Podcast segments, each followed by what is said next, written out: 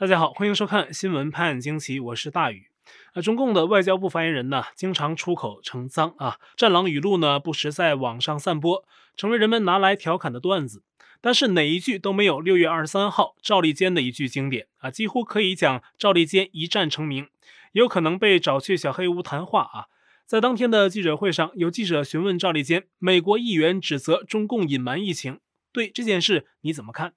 那么赵立坚的回答，一开始呢，人们以为他都只是照本宣科。其实呢，中共外交部的答复，现在人们闭着眼睛都能想到。但是呢，赵立坚突然在剧中提到一个词啊，想必呢会让在场昏昏欲睡的中外记者一下惊醒。中方始终本着开放透明的态度，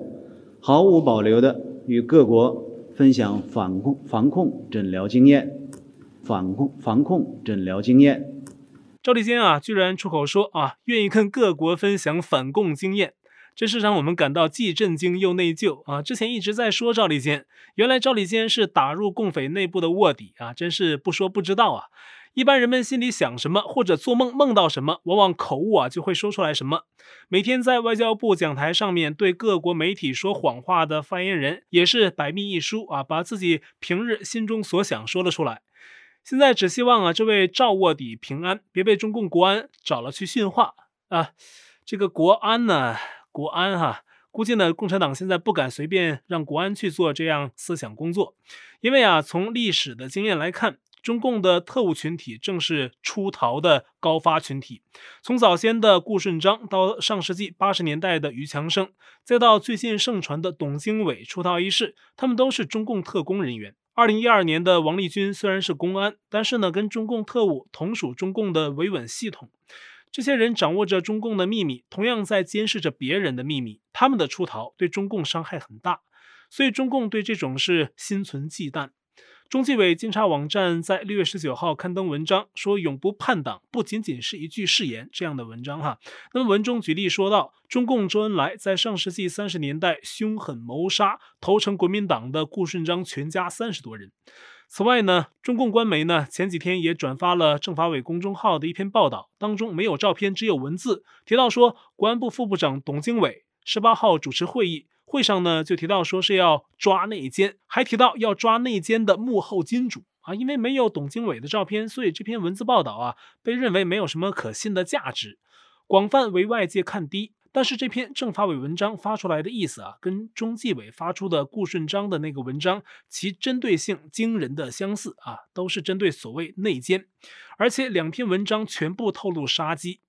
中纪委的文章暗示会杀所谓内奸的家人，而政法委呢是说要杀内奸的同党啊、幕后金主啊等等这些人，合起来简直是有点株连九族的意味。实际上啊，就是给体制内的那些出逃者或者有计划要出逃的人进行恐吓。自由亚洲为此在二十三号采访了中共前党校教授蔡霞，还有台湾的中共问题专家明居正教授。蔡霞说呀，自己跟国内的亲友多少还有点联系。他说呀，针对董经纬的事件，还有中共的恐吓式回应，与他联系的那些人都说了这样一句话：山雨欲来。现在呀，中共还就正在搞政法系统的整风运动，难说在二零二二年以前，这场整风运动要闹出什么样的动静。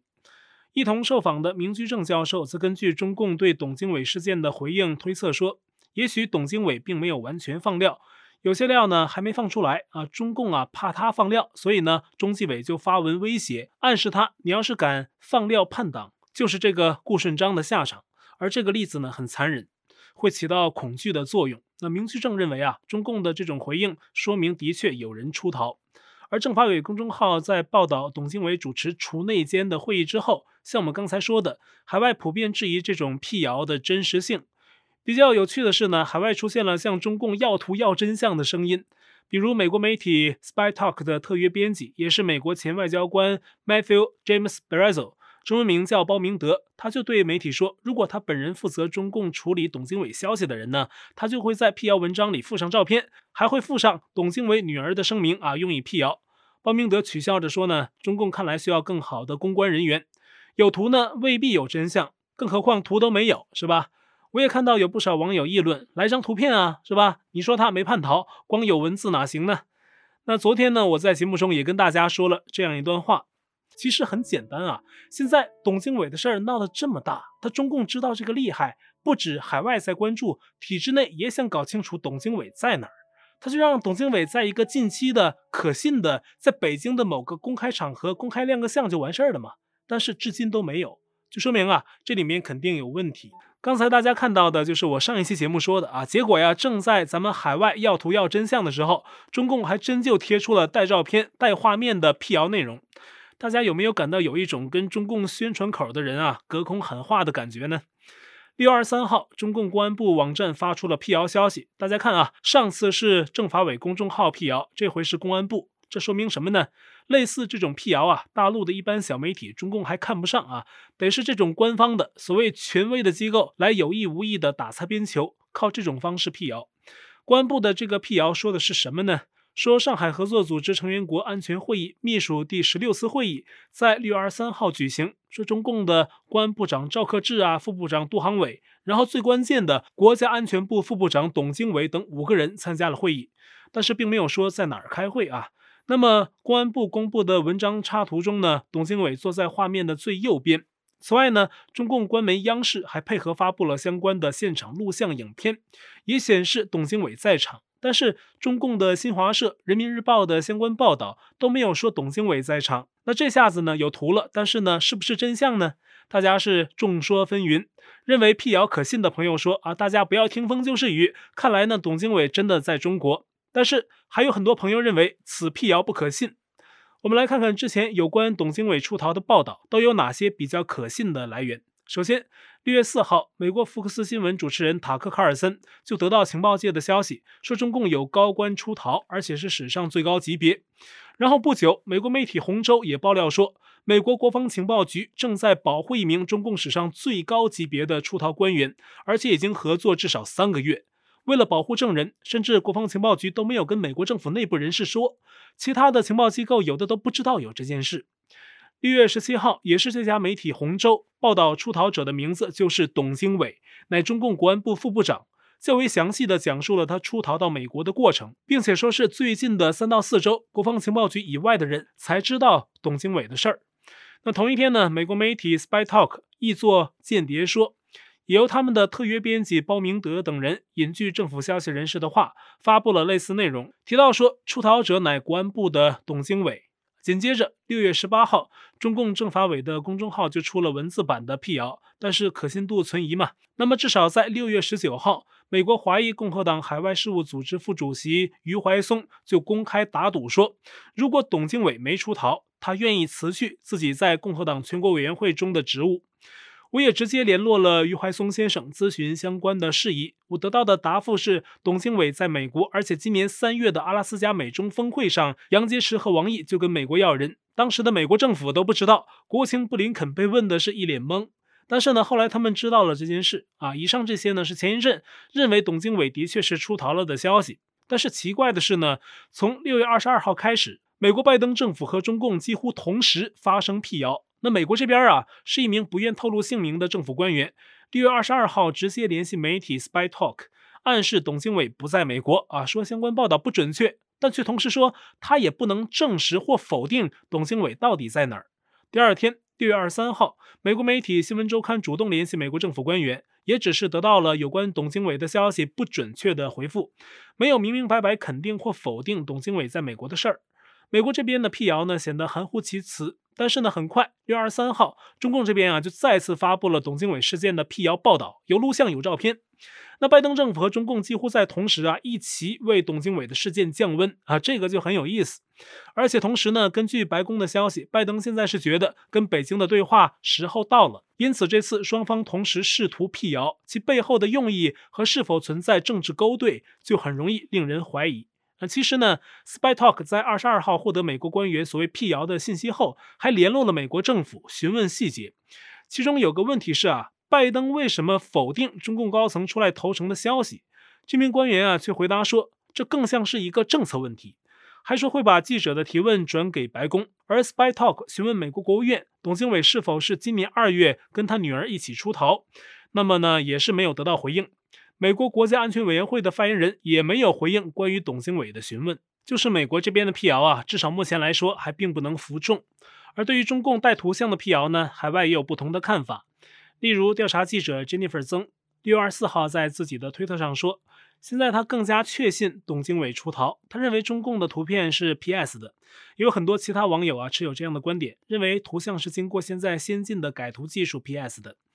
共和党海外事务组织副主席余怀松也在推特上写道：“中共正在对美国媒体红州的记者珍妮弗拉尔对董经纬出逃的揭露性报道进行反击。”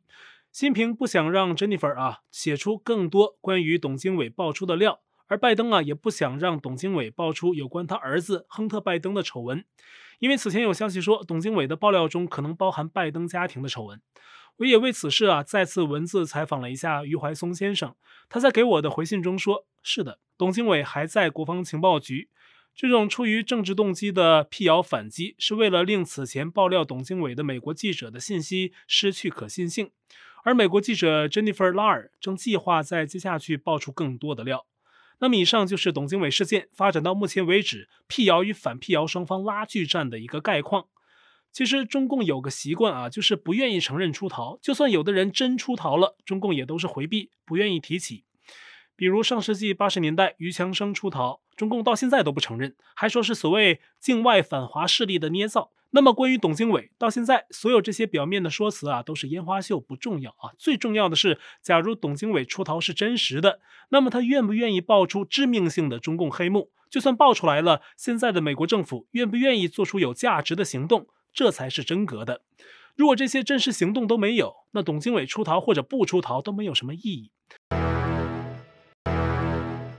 美国在奥巴马时代，当时的王立军事件就是推倒中共的一步大棋。可是奥巴马政府给放过去了。现在，假如董经纬真的在美国，那么美国这个拜登政府还想再放过中共吗？他们跟中共几乎同时辟谣，是什么动机？难道他想放过中共，避免他垮台吗？还是有其他政治交易的目的在里面？这些啊，是更值得我们去观察的。美国还有其他西方国家，真的是被中共渗透的蛮严重的啊！政府和国家重要的机构里面都有中共的眼线，黄肤色的、白肤色的都有。昨天还有朋友问我说：“啊，董经纬在美国安不安全？”我觉得这个答案很简单，大家觉得安不安全呢？像他这个级别的，很可能是不安全的，因为中共在海外安插了很多手脚，所以国防情报局之前才把这件事藏得那么深，而且根本不让别的情报机构碰他，什么 CIA、FBI 还有美国国务院都不让碰，就怕出差错，就连卫生机构啊也有被中共渗透的担忧。美国国立卫生研究院最近向《华尔街日报》证实，有中方研究人员在2020年3月向美国卫生院提交了不少的中共病毒早期的基因序列，但是在当年六月份，这个中方的人呢就要求美国卫生院删除相应的基因序列，理由是资料已经更新，会提供给另一个资料库公开。结果呢，美国这边还真的就照做了，删除了那些基因序列，而美国卫生院的解释是。提交数据的人有权利支配所提交的数据，可以要求撤回。而这些被删除的资料，包括2020年1月到2月之间在中国武汉获得的病毒样本序列，来自住院的确诊和疑似病例啊，非常重要。那这件删除事件啊，是美国西雅图一个医学研究机构的研究员布鲁姆教授披露出来的。那么在之后呢，才得到媒体关注。布鲁姆发现，美国卫生院的一份中共病毒数据集已经被删除，就是我们刚才提到的那部分内容。但是不幸中的万幸是，布鲁姆在谷歌云上恢复了部分数据，重建了十三个早期中共病毒的部分序列。不过呢，布鲁姆客气地对媒体说，似乎美国卫生院也不是故意删除序列，他们的确有允许提交者请求删除内容的政策。但是呢，难道真相就没有政策重要吗？美国卫生院仍然是值得怀疑的。而美国的川普啊，在最近接受福克斯采访的时候，还提到中共方面可能已经销毁了很多中共病毒泄露的证据。他说，现在已经很晚了，证据已经严重受损，并且川普还质疑说，对病毒溯源的调查未必能成功。可是中共并未就此在危险的病毒研究领域乃至生化武器的领域收手。美国参议院情报委员会的共和党籍副主席马可·卢比奥六月二十二号说，根据他掌握的消息啊。中共的实验室正在酝酿下一场巨大的病毒大流行，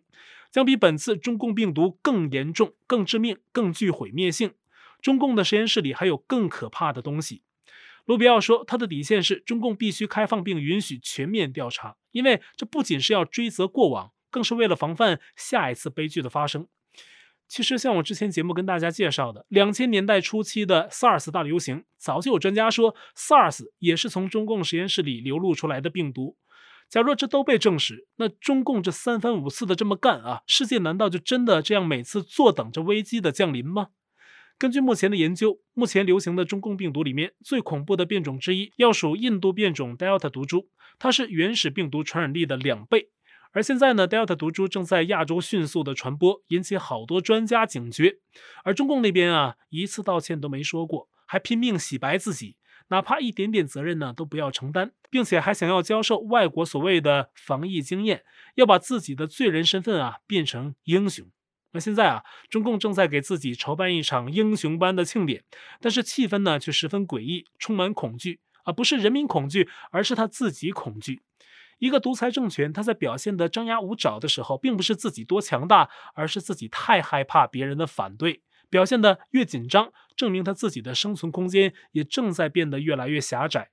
在北京，几百辆大巴车运进去了少说有几千名军警，那这些军警在帮中共维稳。在北京的地铁上，有人拍到了拿着枪的军警在车厢内盯守，并在北京城里里外外清查访民。还不只是在北京，上海当局也为准备党庆严加防范。位于上海的中共一大会址外，最近一下子多了好多的安保人员。有持枪武警在门外来回巡逻，也有大批公安和武警的车辆停在外面，预防所谓的突发事件。中共的这种架势是中央一层的要求。刘鹤就直接在国务院经手党庆前的安保工作，要求各地不准出事儿。可是中共啊，怕国内出事儿，却不惜在外面挑事儿。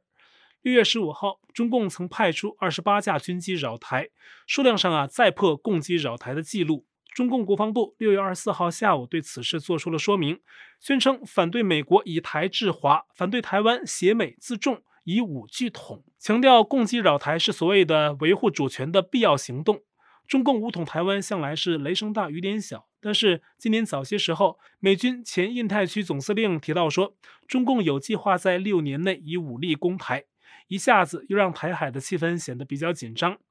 前一天呢，我们报道中也引述了爆料说啊，有在福建的中共对台作战高级军官，在今年春天出逃欧洲，携带了大量中共武力攻台的文件。那经分析认为啊，中共确实在做这样的准备。那么这个对台作战军官出逃的信息啊，目前还有待得到多方的确认。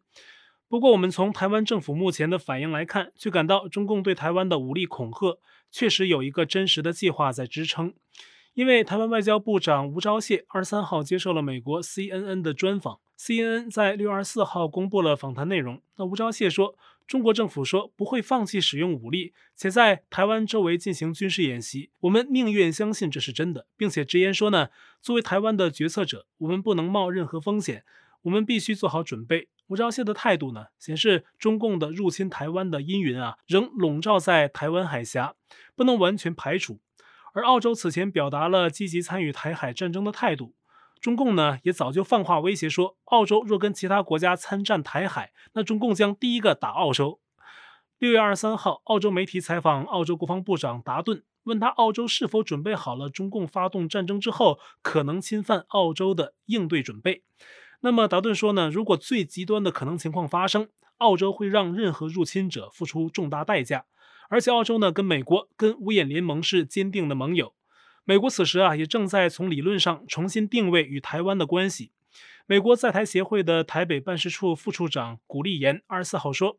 至少他在台北工作的二十多年以来啊，所有议题都会回归到两岸关系，将台湾放在两岸关系的大局中去思考。而现在不是了，美国不再视台湾为一个美中关系中的问题，而是把台湾作为建设自由开放印太区的一个机会，视台湾为一个全球争取公正、安全、繁荣、民主的灯塔。美国花旗集团也表示，随着世界各国增加支出，弥补中共病毒带来的损失，估计2021年发达国家对全球 GDP 的贡献会超过新兴市场，意味着世界依赖中共国的时代将会结束。